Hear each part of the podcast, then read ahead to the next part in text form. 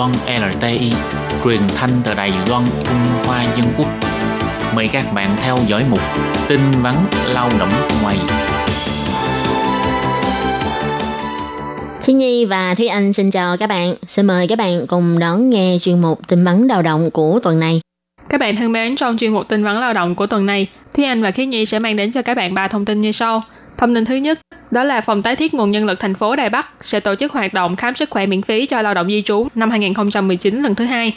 Và thông tin thứ hai, đó là huyện Dương Hóa tổ chức lớp tập huấn nâng cao kỹ năng chăm sóc dành cho kháng hộ công người nước ngoài vào ngày 13 tháng 7. Và thông tin cuối cùng, đó là có nhiều quy định mới chính thức được thực thi bắt đầu từ ngày 1 tháng 7. Vậy sau đây xin mời các bạn cùng đón nghe tin vấn lao động của tuần này nhé. Để tăng cường bảo vệ sức khỏe cho lao động di trú, Phòng tái thiết nguồn nhân lực sẽ phối hợp cùng Tổng hội Y học Từ tế miễn phí cung cấp dịch vụ khám chữa bệnh đơn giản, tư vấn về sức khỏe và các dịch vụ tư vấn về pháp lệnh vân vân. Hoạt động lần này được tổ chức từ lúc 13 giờ đến 16 giờ 30 ngày 11 tháng 8, tức là vào ngày Chủ nhật các bạn nhé. Và được tổ chức tại cửa Tây 1 đến Bắc 3 của ga xe lửa Đài Bắc. Xin mời các bạn lao động di trú tích cực tham gia hoạt động. Hoạt động sẽ cung cấp các hạng mục khám chữa bệnh miễn phí tại hiện trường như kiểm tra sức khỏe thông thường, khoa mắt, khoa da liễu, nha khoa, tai mũi họng hay khoa nội, khoa phụ sản, khoa xương khớp hay tâm lý trị liệu và đông y, vân vân. Và nếu như các bạn là lao động di trú làm việc tại Đài Bắc đã nhiều năm, chắc các bạn cũng biết đây là một hoạt động thường niên được tổ chức bởi Phòng tái thiết nguồn nhân lực thành phố Đài Bắc. Và đây là đợt thứ hai của năm nay, sẽ được tổ chức vào ngày 11 tháng 8, tức là ngày Chủ nhật. Còn nếu như các bạn không kịp để tham gia đợt khám sức khỏe miễn phí lần này, các bạn cũng đừng quá lo lắng. Vì ngoài đợt này ra thì sẽ còn có các đợt được tổ chức vào ngày 20 tháng 10 và ngày 8 tháng 12. Các bạn cũng có thể sắp xếp thời gian để đến tham gia vào đợt sau. Cũng sẽ được tổ chức từ cửa Tây 1 đến cửa Bắc 3 của ga xe lửa và cũng vào 13 giờ đến 16 giờ 30. Và đây là thông tin thứ hai nhằm nâng cao kỹ năng và giúp kháng hộ công người nước ngoài thành thạo những kỹ thuật chăm sóc đơn giản. Năm nay, Phòng Lao động thuộc Chính phủ huyện Trương Hóa sẽ tổ chức 4 đợt hoạt động tuyên truyền nâng cao kỹ năng cấp cứu cứu hộ dành cho kháng hậu công người nước ngoài. Vào ngày 13 tháng 7 sắp tới, sẽ là lớp tập huấn cuối cùng được tổ chức tại phòng 105 sân thể thao huyện Trương Hóa. Những bạn lao động di trú là kháng hộ công có nhu cầu, hãy gọi đến số điện thoại là 04 711 1987, số máy lẻ là 17 để đăng ký.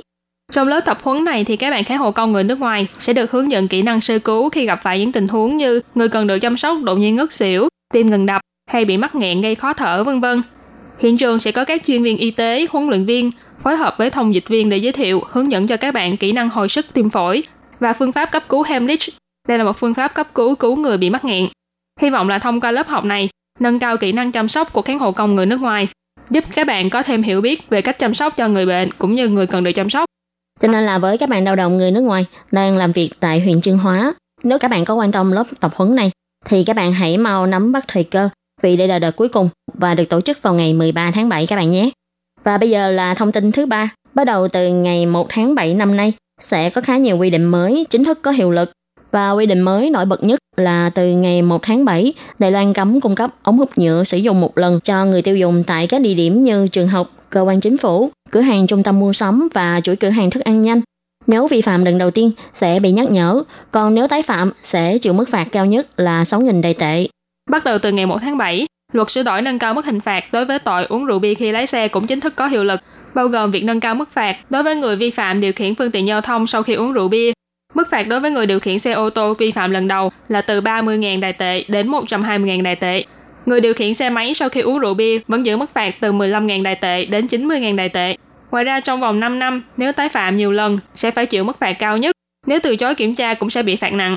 Tài xế gây thương tích nghiêm trọng hoặc gây tử vong sẽ bị tịch thu xe, đồng thời cũng tăng thêm khung hình phạt trách nhiệm đối với hành khách đi cùng người điều khiển phương tiện giao thông sau khi sử dụng chất có cồn. Ngoài phương tiện ô tô và xe gắn máy, bắt đầu từ ngày 1 tháng 7, người đi xe đạp nếu uống rượu vượt mức tiêu chuẩn và từ chối kiểm tra cũng sẽ phải chịu phạt.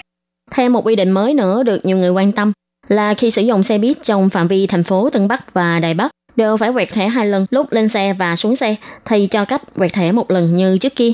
Người lái xe khi đi qua đường dành riêng cho người đi bộ, nếu không nhường đường cho người khiếm thị và chó dẫn đường cũng sẽ bị phạt cao nhất là 7.200 đầy tệ. Các bạn thân mến, vừa rồi là chuyên mục tin vắn lao động của tuần này.